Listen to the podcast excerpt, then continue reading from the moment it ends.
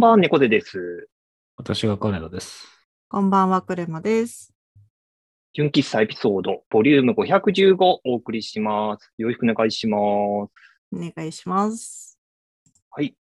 今週は猫背の担当ということなんですが、テーマはですね、M1 グランプリ2021になります。結構久々にお笑いのネタになるんですけれども、まあ皆さん、これが配信されているのが12月の19日、ちょうど M1 グランプリの決勝が行われた直後かと思います。今日話そうと思うのは、その決勝の話ではないです。今回その話したいのは、この決勝以外の話で何の話をするかというと、ここ最近、多分ここ数年ぐらいかな。僕もその M1 グランプリのその予選からずっと追うみたいな、ここ4、5年ぐらいずっと見に行ったりしているんですけれど、結構この2、3年ぐらいで、その芸人の人たちが、もちろんその決勝に進むとか、優勝するっていうのを目標に掲げているコンビっていうのは多いんですけれど、そうではなくて、3回戦とか準々決勝に残るっていうのを目標に掲げているようなコンビっていうのが結構少なからず出てきてるなという印象があります。だから M1 グランプリに出るっていう目的が、そこで優勝して、あの人生を変える。1000万取ってブレイクして人生を変えるではなくて、3回戦準々決勝にとりあえず進むっていう目標に結構変わってきてる感じがあるなと思ってるんですね。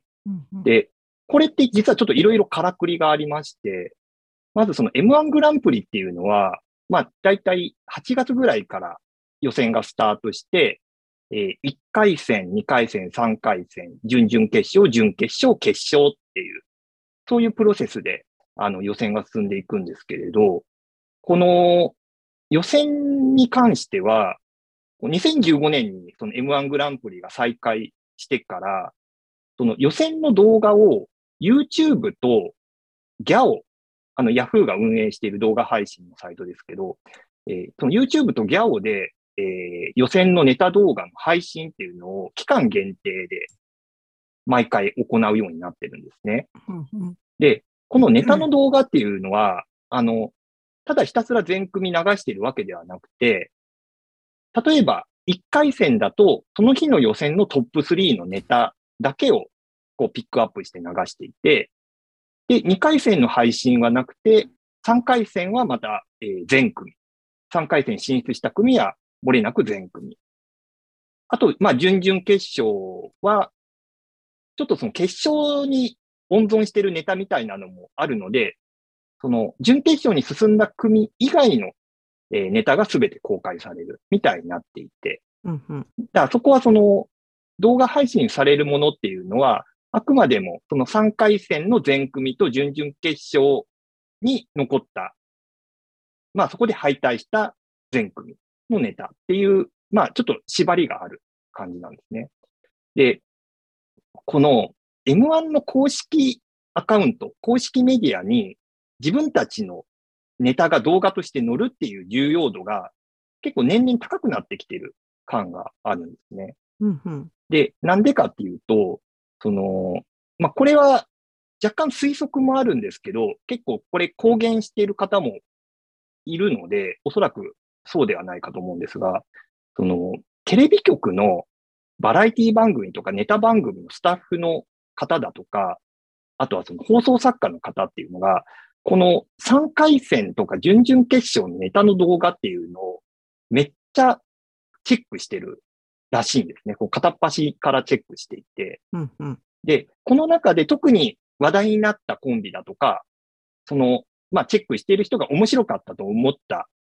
その、ネタをやったコンビだとかは、結構年末だとか年明けの、そのお笑いの特番に、結構声がかかることがあるんですよ。うんうんで、そこでメディアに出て、そこでさらに話題になって、で、ブレイクするみたいな流れっていうのが定着しつつあるですね。で、具体的に言うと、ちょっとクレマさんご存知ないかもしれないんですけど、2019年にボル塾っていう、えー、トリオが、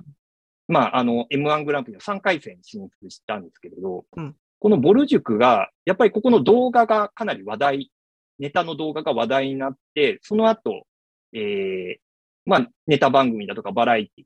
だとかに呼ばれて、さらにそこで話題になって、最終的にまあブレイクしたっていう経緯がありますと。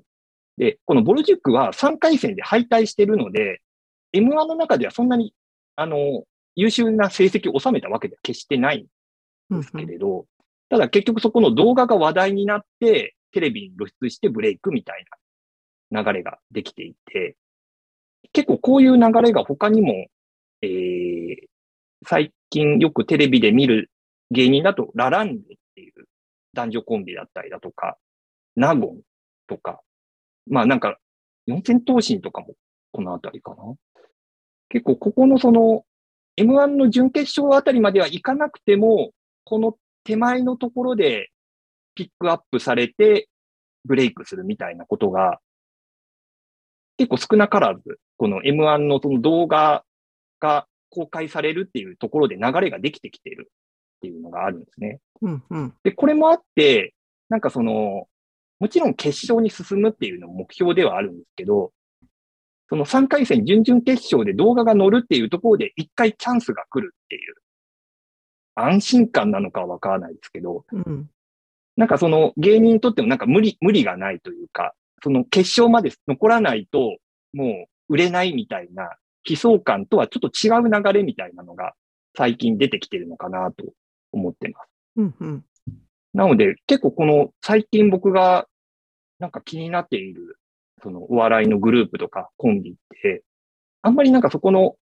悲壮感、もうバイト辞めたい、売れたい、えー、ここの生活を変えたいみたいな、なんかそういう物語みたいなのが結構気迫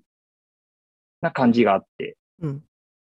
単純にもう、ネタを作るのが楽しい、えー、ネタをやること、披露することが楽しくてやってるっていう、なんというか、苦労してることを切り売りしているっていうよりも、なんか常にキャリアハイを更新してる感じというか、なんかそういうこの楽しくてやってるっていうのが伝わるような感じが、えー、まあ、ボル塾の話もそうなんですけど、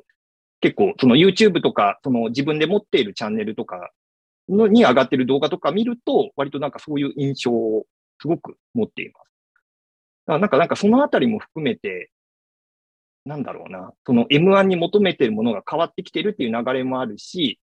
なんかその若い人たち、その若い芸人さんたちが、なんかそういう単純に面白く、面白いからやってる、楽しいからやってるっていうモチベーションでやってるっていうのもなんか今っぽいなって思っていて、で、今年見た中で、特になんかそのあたり、まあ面白かったのとそういう印象が強かったなって思ったのが、えっ、ー、と、ダウ9万っていう、えー、これはあの、男性1人、女性4人の、ものすごい変則的な、まあ5人組のユニット。そんなに多い場合があるんですね、人数。はい。はい。あの、うん、多分この M1 出てる中でもかなり特殊な、うんうん、あの、普通トリオぐらいが限界なんですけど、うんうん、5人組っていうのがそもそも珍しくて、かつ、その、三八マイクの前に男性が一人立ってて、両サイドに女性二人ずつ並ぶっていう、うん。なんか不思議な、あのー、なんか一夫多妻制みたいななんか感じの、こう、配置になってるんですけど、うん、この人たち面白いのが、あの、正確に言うと芸人さんではないんですよ。うんうん、あの、ダウ9万っていうのはもともとどちらかというと劇団で、で、一応その M1 に出ているのは5人なんですけど、実は他に男性が3人いて、男4、女4の8人で、えー、活動していて、うんうん、まあ普段は割とその演劇寄りのコントをやるやるような人たち。もともとなんか母体がその、えっ、ー、と、日芸、日本大学の芸術学部の出身の方がそのリーダーなんですけど、その方が作った演劇サークルが母体で、で、大学卒業した後に、まあ、ちょっとプロとして活動し始めるみたいな流れが出てきた人たちで、だからその、お笑いに全てをかけてるっていうよりも、結構車に構えたというか、それこそ漫才もメインっていうよりか、どちらかというとコントの人たち、コントとか演劇の人たちなので、うん。その漫才自体を演じている感じがあって、うん。あくまで漫才の構造上に自分たちの設定を乗っけて、こう、メタ的にいじるみたいな感じのネタをやる。だからその、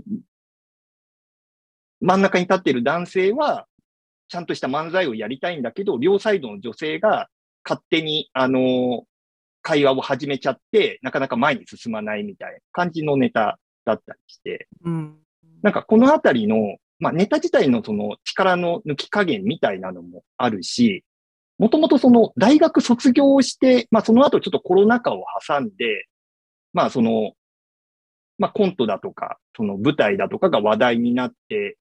まあその後他の芸人さんの脚本書いて、で M1 に出てさらに話題になってっていう、今のところなんかその苦労したっていうよりも、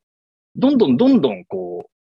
ステップアップしている感じもあるし、本人たちがなんかそれをこう、なんかストーリーとして前面に出してる感じもないみたいな。で、ネタ自体も割とこう、メタ的な設定になっていてみたいな。なんかそういうところもあって、まあ、その若いメンバーで、で、かつ、その切り口も斬新でみたいなところで、僕すごく注目してるんですけれど、なんか、このダウ9万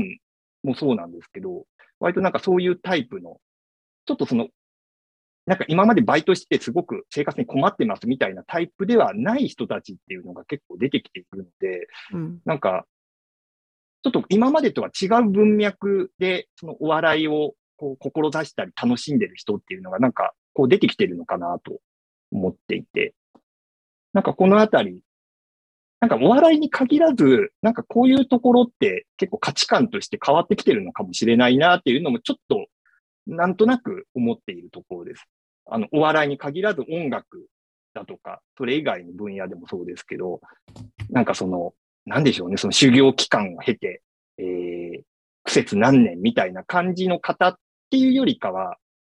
なんか、それに全て全掛けしているっていうよりも、単純に好きでやってて、それが評価されて、こう、なんか表舞台に出てくるみたいなタイプが結構最近増えてきてるのかなと思っているんですけれど、私は結構先週話したことが近いのかなって思っていて、あの、先週の回を聞いておられない方にちょっとだけ説明すると、若い TikTok で書評というか本の紹介してる人の話と、あと VR で活動してるアーティストの話みたいなのちらっと触れたと思うんですけど、なんかそういう、なんだろう、今猫背さんが言ったような苦節何年じゃない形で、若くて好きでやってる人たちが発見されてる現場みたいなのをちょいちょい見てるので、あ、笑いもそうなんだなって思ったっていう感じですかね。うん、うん。そうか、そうか。やっぱそこも、クレマさんの、なんというか、慣れして、慣れ親しんでる分野でも、割とそういう流れがあるってことですよね。うん。金田さんはどうですか、そのあたり。うーん、どう、どうですかね。なんか別に、まあ、年取ってテレビとか見てると、なんか全然知らない人が出てて、でその人のせい、なんか実生活に密着みたいなのとか見ると全く興味ないかったりするから、うん。なんか知らんうちに知らん人が出てきて、知らんうちに消えてるなみたいなのはあるんですけど、M1 に関して言うと、もともとね、M1 のそのコンセプトがどうだったか覚えてないですけど、そもそもでその、一応、10年以内、コンビ結成の人たちの、その漫才で一番面白い人決めようや、みたいな、割と、そういうストイックな話だったと思うんですが、その聞いてる限り、その1回戦とか3回戦を、の時点で露出をができてしまうっていう時点で、ちょっとブブレを感じるんですよ。そのなんか結局、ポットでみたいな感じに、どうしてもなるし、なんか、ただタレントを探したいだけなのか、タレントオーディションしたいのか、ネタで一番の人決めたいのか、それがなんかダブルスタンダードになってるのかよくわかんないですけど、なんかそこも含めて、もう僕はずいぶん前から M1 はもうネタ番組としては見てないので、まあ、そういう面白い人たちがいっぱい出てきてるっていうことに対してはすごいいいことだなとは思いつつも、なんかそのことと、たそのテレビタレントが増えることと、面白い人たちかどうかってところはなんか別軸で見ないと、なんか見てる側も、なんかこの人たちっていっぱいテレビ出てるけど、まあなんか冷静に見たらそんな面白くないよねみたいなのは常々感じるところで、なんかそこはそこで弊害があるんじゃないのっていう気はしますよっていうぐらい。ちょっとそこに関しては反論があって、うんまず、M1 が2015年に復活したときに、その、大会に参加できる資格っていうのが緩和されてるんですよね。うん。その、コンビ結成10年以内が15年以内に緩和されてるっていうのがあるのと、一番大きいのが、島田紳介がいなくなったっていうのが一番大きいんですよ。うんその、もともとその、コンビ結成10年以内っていう縛りが何であるかっていうと、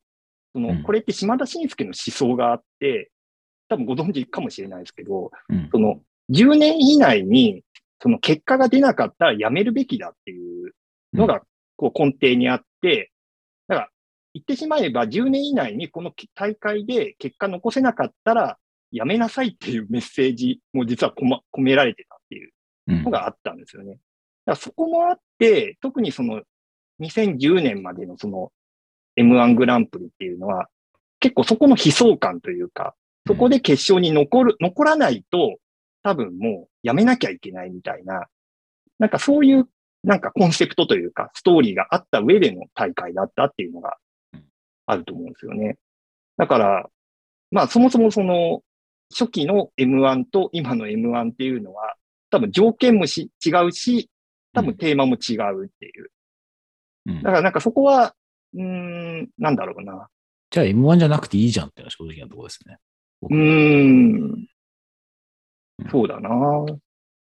まあそこを求めるというよりもち、うん、違いかな。あの、M1 っていうブランドがあるからっていうところなのか、多分、そこはまあ、む昔の M1 が良かったっていう人から見ると、確かにそこは同じ大会には見えないかもしれないけどね。うん。なん私、まあ実際にうん違うっていうのもわかるんですよ。その、一山田先生いた時といない時とで。うん。違うっていうのはわかるし、その、まあ、15年っていう幅が広がって錦鯉とか、会社たちがチャンスつかめてるっていうのはいいことだと思うんですけど、うん。それはそれでわわかるんだけど、結局それ辺の緩さもあって、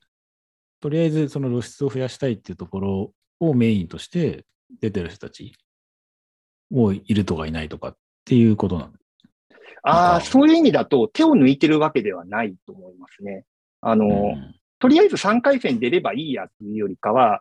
なんかそこで消耗して解散するコンビっていうのは多いんですよ。やっぱその結果残せないっていうところで、その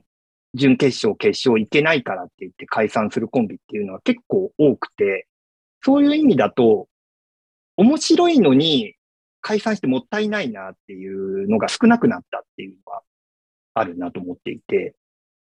はいはいそう、具体的に言うと、そのボル塾の話が結構象徴的で、僕までボル塾自体すごい面白いなと思って、その2019年の時結構推してたんですけどうん、これボル塾ってもともとそのシンボルっていうコンビと猫塾っていうコンビが、もともとその別々で活動していてうん、その猫塾っていうコンビのその坂寄さんっていう方がいらっしゃるんですけど、その方が産休に入ってしまって、で、その猫塾の活動ができないっていうことになって、その、まあ、期間限定でできたのがボル塾なんですけど、で、結局そのボル塾が、その、まあそのネタが評判になって、そのブレイクしたっていう時に、その時はそのボル塾自体を継続することは考えてなかったらしいんですよ。ただ、どちらかというとそのシンボル、まあ猫塾も含めて、結構頭打ちでもうこれ以上先がないって思っていて、実際そのシンボル自体は解散することをもうこの段階で考えてたっていう話があったんですね。ただ、この3回戦で話題になったっていうことがきっかけで、まあその解散することをやめて、むしろボル塾に一本化するっていうのを選んだっていう経緯があるわけですよ。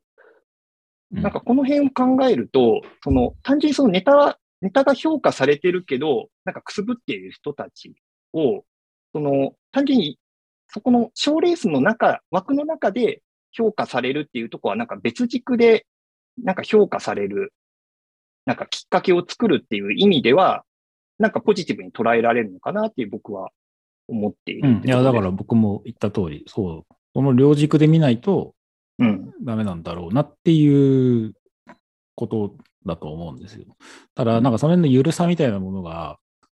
個人的には、じゃあ M1 じゃなくてもよくねって思いながら、M1 は楽しんでますっていうぐらいうん。かな。別に審査員のあの点数とかマジどうでもいいんで、全部飛ばしてますし、ネタだけ見て、あ、面白かったでいいと思うんですよ。ただう、んそれと露出が増えた人のタレント性だけで、それでなんか売れた売れてないみたいなところに、そっちに軸がもし寄っていっているいるんであるならば、もうなんか全然別の大会にしたらっていうのは常々思ってるっていうだけ。うんうんでもそういう意味だと、それこそ自分たちのメディア、YouTube のチャンネルとか持つようになったんで、なんかそういう意味で、その、テレビで露出はするけど、自分たちの軸となるネタは、その自分たちのチャンネル上だとか、まあそれこそオンラインサロンを作るような、あの、コンビとかも出てきていたりするんで、そっちで磨いていくみたいなことを、そこのなんか両立しているっていうところも、まあ出ているところもあるから、まあ、ねその辺はまあい今時な感じだよなと思って。まあね。あの、子さんの、子さんのお笑いファン、我々みたいなお笑いファンには分かり得ないところっていうのはきっとあるんだろうなっていうのはちょっと思っていて。なんかその辺も含めて、うん、そう、テレビの中と外の、そもそものその壁みたいなのもあるじゃないですか。うん。他にだけど、なんか品川庄司が YouTube のチャンネル作ったけど、なんか全然会員数が増えないみたいなうん。話とかしてると、別に露出があるから人気があるってわけでもないし、うん面白いからじゃあいいのかってなると、なんかそこはそこで全く別の判断もっていうのがあったりもするので、その辺のこう、垣根がないところで単純にネタが面白いかどうかって判断で見ればよかった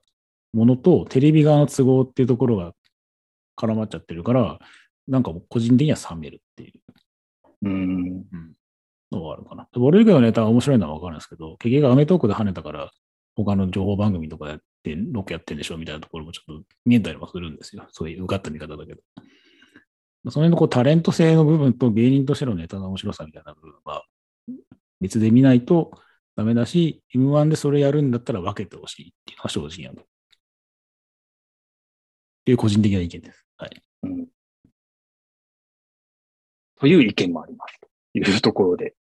うん。なかなかそうですね。そこの、なんていうか、その、あれなんですね。青、青互いみたいなところも正直否めないところはあるんですよね。うんだからちょっとそこの、そのネタとして真っ当に評価されるっていうところと、単純にその人材不足というか、その若手で次に面白い、こその、もう、テレビ的に使える人材をこう集めてくるみたいなところの、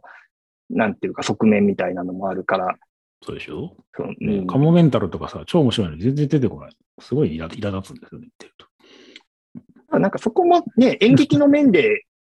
ね、成功しているっていうのと、最近割とそこで露出が増えてきてるから、まあなんか一概にも言えないなと思うんですけど、まあまあまあ、そういう意味では、こう、良くも悪くも多様性の時代だな、みたいな。ところはあると思っていて。まあ僕はあの、単純にそこのなんかそのブレイクするしないっていうよりも、単純にその3回戦に出てくるメンバーっていうのが、そのテレビ的にとか、あとその M1 のこう文脈的に評価されないけど面白い人たちみたいなのが、割とこう残っているところがあるか、なんかそこを、その自分が、にとって面白い人たちを見つけるための、なんか機会として見ていたりするので、うんまあ、そこのなんかその、なんだろうな、売れるプロセスみたいなところを見るっていうところもあるけれども、単純に自分にとってお気に入りのコンビを見つけるとか、自分の、なんというか、お笑い感、価値観みたいなのにハマるコンビを見つけるみたいなところだと、この3回戦準々決勝の動画っていうのは結構いい、あの、なんか素材というか、になるかなと思っているので、見る側はそれでいいと思いますけどね。うん。だから単純にもう、あの、見る側としては、あの、それでいいと思うので、うんあの、そうですね。動画自体実は、多分来年の2月で公開終わるんですよ、例年。うんで、もう、あのーそれ以降は上がらないんで、で、公開も終了しちゃって動画自体も削除されてしまうんで、ちょっと今のうちに、あのーちょっと話題になったコンビとか気になる、あの、コンビがいたら、ぜひ、ちょっと今のうちにチェックしてもらえると、単純にそのブレイクするしないじゃなくて、自分にとっていい、面白いって思う、えーコンビっていうのは見つけられると思うので、ちょっと、そういう意味で僕は、えーちょっと3回戦、ぜひ見てもらえれば、まあちょっとそこの売れる、売れないっていうところのプロセスももちろんあるんですけれど、ちょっとそういったところも見てもらえるといいなと思っています。はい。ちょっと長々とお話ししてしまいましたが、ちょっとそろそろお時間なので締めたいと思います。今回もご拝聴ありがとうございました。それでは皆さん、おやすみなさい。やってみなさい。おやすみなさい。